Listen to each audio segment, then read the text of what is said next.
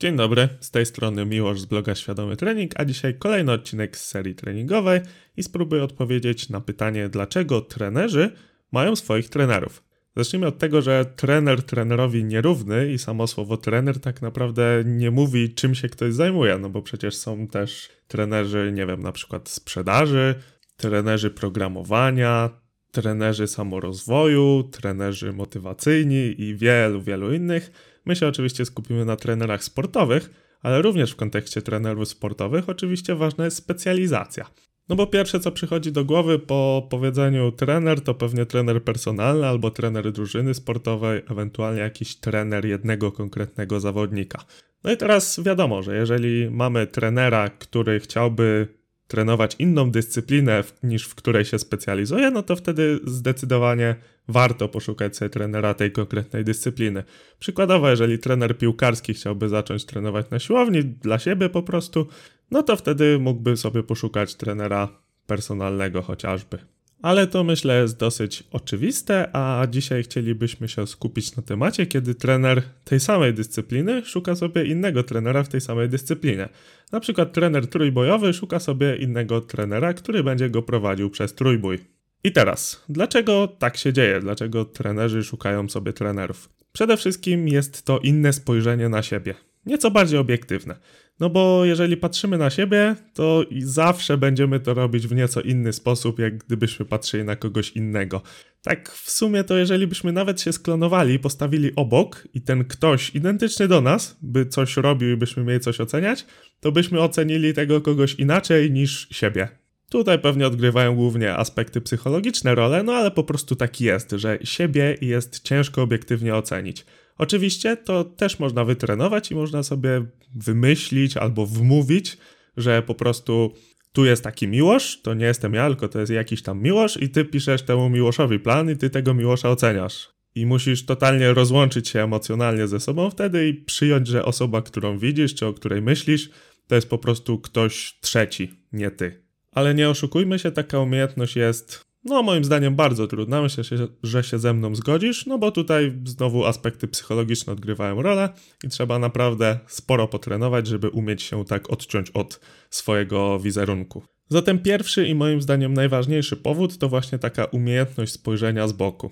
Kolejna sprawa to fakt, że każdy trener ma jakieś swoje wypracowane metody. Jeden trener będzie fanem większej objętości, przykładowo, jeżeli mówimy o trójboju, tak? Jeden trener będzie fanem trochę większej intensywności. Kolejny trener będzie fanem metody sprzężonej, czyli łączenia w jednym mikrocyklu treningowym, czyli na przykład tygodniu treningowym, treningu o wysokiej objętości, treningu o wysokiej intensywności. Jeszcze inny będzie na przykład lubił wysoką częstotliwość. Każdy trener poniekąd jest, może inaczej, plan napisany przez każdego trenera jest poniekąd jego sumą doświadczeń i sumą wiedzy, którą on na tę chwilę posiada. I plany rozpisane przez różnych trenerów, nawet takie, które mają kierować w tym samym celu, mogą wy wyglądać naprawdę zupełnie różnie. I wszystkie te plany właściwie mogą być dobre, mogą prowadzić ku temu obranemu celu i mogą nawet prowadzić w równie dobrym, czyli równie szybko mogą ku temu celu zmierzać. Niemniej metody wykorzystane mogą być różne, bo tak jak mówię, trener często swoje doświadczenie, już pomijając, że wiedzę, no bo wiedzę to wiadomo, ale również swoje doświadczenia przelewa właśnie na osoby, które prowadzi. Myślę, że tutaj jestem dobrym przykładem, bo ja jestem po rekonstrukcji więzadeł krzyżowych w kolanie i to się stało przez to, że zbyt właśnie ciężko trenowałem przez pewien okres i od tego czasu zauważyłem, że bardziej doceniam regenerację, a może innymi słowy, troszeczkę bardziej ciemnymi. E, powiem, że zdarzało mi się często łapać na tym, że plany, które rozpisuję, były zbyt delikatne. I to właśnie wszystko przez to, że doznałem kontuzji przez nieumiejętne trenowanie, a dokładnie zbyt ciężkie trenowanie. I przez to, że ja mam takie doświadczenie za sobą, to teraz może być to widać w moich planach. I z drugiej strony, jeżeli ktoś jest super odporny na kontuzję i na przykład cały czas leciał do załamania, to on prawdopodobnie będzie też przekładał na swoje plany tego typu metody.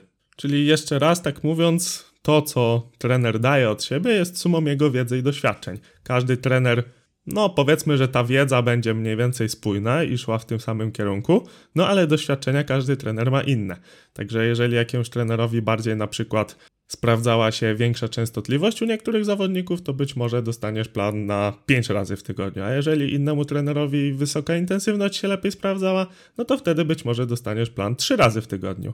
I o doświadczeniu to mówię oczywiście nie tylko o doświadczeniu własnym, ale też o zawodników, których ten trener trenował, a właściwie przede wszystkim tych zawodników. Ten przykład, który mówiłem o sobie, być może akurat tutaj był nietrafiony, no bo właśnie doświadczenia chodzi głównie o osoby, które dany trener wytrenował. Także tutaj taki przydługawy wywód miał na celu pokazanie tego, że po prostu każdy trener ma swoje metody i te metody mogą być różne. A co za tym idzie, jeżeli pójdziemy do trenera, który ma inne metody, to możemy się także czegoś nauczyć. Być może nie będziemy tego wykorzystywać, być może nam się nie spodoba, ale zobaczymy, jak działa inny trener. E, no, przyjmuję, że jeżeli idziemy do innego trenera, to mamy tę osobę za jakiś pewien autorytet w danej dziedzinie, ufamy mu i wierzymy, że robi robotę dobrze. Także możemy zobaczyć, jak taka osoba też układa plan, co nam tam wrzuci, jakie ćwiczenia będą, jakie parametry itd. Tak itd. Tak Także poza aspektem typowo treningowym, samo trenowanie u kogoś może być fajną formą edukacji. Kolejną sprawą jest fakt, że są osoby, które mają tendencję z jednej strony do zbyt lekkiego trenowania, a z drugiej strony są osoby, które mają tendencję do zbyt ciężkiego trenowania. I oczywiście te pierwsze osoby trzeba popychać do przodu, czyli je trochę poganiać do tego treningu, a te drugie osoby trzeba raczej hamować, czyli te osoby, które mają tendencję do zbyt ciężkiego treningu, na przykład będą raportować, że trening był lekki, kiedy w rzeczywistości praktycznie wszystkie serie były prawie że do załamania. E, rozumiesz o co mi chodzi. Niektóre osoby mają właśnie tendencję do zbyt ciężkiego treningu, niektóre do zbyt lekkiego.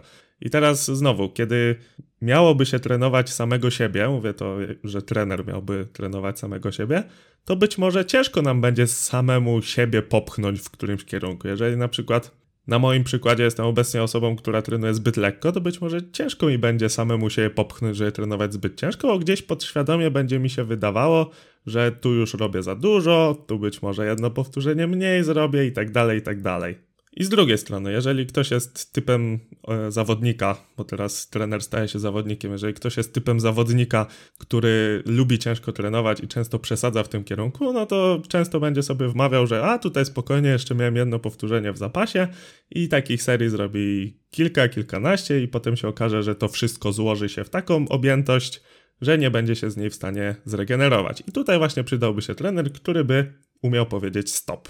Czyli podsumowując, przede wszystkim inne spojrzenie, bardziej obiektywne spojrzenie na siebie jako zawodnika.